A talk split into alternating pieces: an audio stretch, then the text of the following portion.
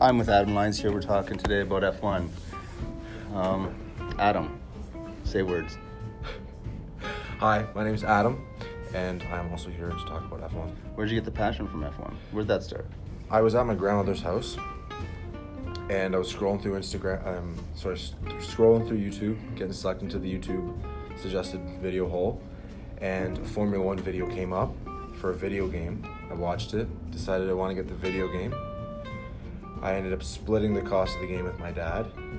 Went, and it has been the rest is history. So, did uh, your father, Michael Lyons, have any influence on this, or was it the other way around? It was the other way around. So I- you guided him through into the F1 life, and Mhm. I spent hours convincing him to let me get this game, and I've spent hours. Conv-